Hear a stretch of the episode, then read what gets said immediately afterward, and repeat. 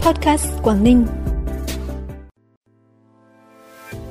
Vịnh Bái Tử Long là một trong 10 điểm đến du lịch hàng đầu để khám phá văn hóa ẩm thực và những viên ngọc tiềm ẩn của Việt Nam. Tỉnh đoàn Quảng Ninh giành giải nhất cuộc thi tìm hiểu nghị quyết Đại hội đoàn toàn quốc lần thứ 12. Việt Nam đạt 98% mục tiêu đón khách quốc tế là những thông tin đáng chú ý sẽ có trong bản tin podcast tối nay, thứ ba, ngày 29 tháng 8. Thưa quý vị và các bạn, trang web du lịch nổi tiếng thế giới Lonely Planet vừa gợi ý du khách quốc tế 10 điểm đến du lịch hàng đầu để khám phá văn hóa ẩm thực và những viên ngọc tiềm ẩn của Việt Nam. Trong đó Vịnh Bái Tử Long của Quảng Ninh cùng với Vịnh Lan Hạ của thành phố Hải Phòng đứng ở vị trí thứ ba trong danh sách này. Không chỉ có cảnh sắc thiên nhiên tươi đẹp, Vịnh Bái Tử Long còn là nơi tập trung đa dạng sinh học cao, với hệ sinh thái rừng ngập mặn, hệ sinh thái dạn san hô, hệ sinh thái tùng áng, hệ sinh thái rừng cây nhiệt đới, Kết quả khảo sát cho thấy sự đa dạng về các loài động vật biển gồm 391 loài. Hầu hết động vật biển ở đây đều là loài hải sản có giá trị kinh tế cao và mang ý nghĩa khoa học rất lớn. Ngày 28 tháng 8, đồn biên phòng Quan Lạn tổ chức trao quà cho 6 em học sinh có hoàn cảnh khó khăn của trường tiểu học Đài Xuyên và trường tiểu học Trung học cơ sở Bình Dân, huyện Vân Đồn. Mỗi suất quà trị giá 7,4 triệu đồng. Trước đó triển khai thực hiện dự án, cán bộ chiến sĩ quân đội nâng bước em tới trường.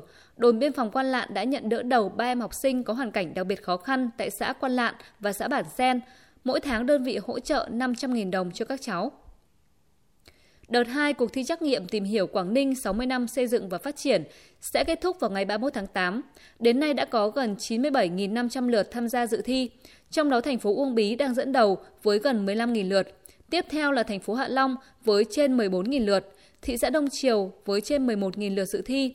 Mỗi đợt sẽ có 6 giải tập thể được trao cho cơ quan đơn vị, có số lượng thí sinh tham gia thi nhiều và đoạt giải cao, đồng thời trao 16 giải cá nhân.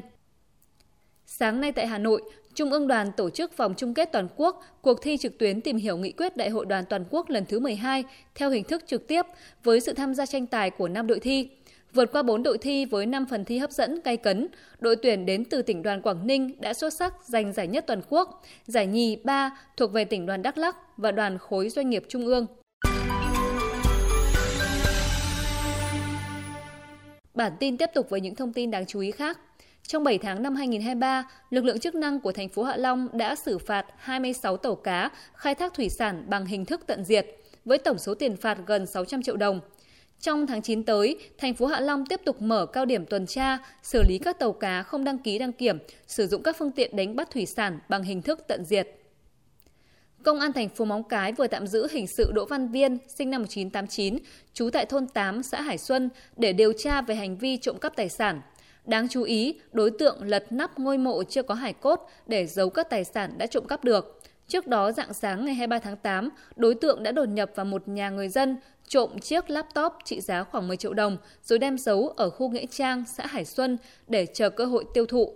Hiện tại Công an thành phố Móng Cái đang củng cố hồ sơ, xử lý đối tượng theo quy định của pháp luật. Theo số liệu mà Tổng cục Thống kê công bố ngày hôm nay, khách quốc tế đến Việt Nam 8 tháng đầu năm đạt hơn 7,8 triệu lượt, gấp 5,4 lần so với cùng kỳ năm ngoái và bằng 69% trước dịch. Dù vậy, Việt Nam đã gần như hoàn thành mục tiêu đề ra trong năm nay là đón 8 triệu lượt khách quốc tế. Hàn Quốc vẫn là thị trường gửi khách lớn nhất trong 8 tháng đầu năm với 2,2 triệu lượt, chiếm gần 30% tổng lượng khách. Trung Quốc đại lục xếp thứ hai với 950.000 lượt và Mỹ đứng thứ ba với 503.000 lượt. Theo Trung tâm Dự báo Khí tượng Thủy văn Quốc gia, Biển Đông sẽ đón bão Sao La, bão số 3 trong năm 2023 khoảng 48 giờ nữa. Cùng với đó, bão Hai cũng mới hình thành, cách bão Sao La khoảng 1.500 km về phía đông.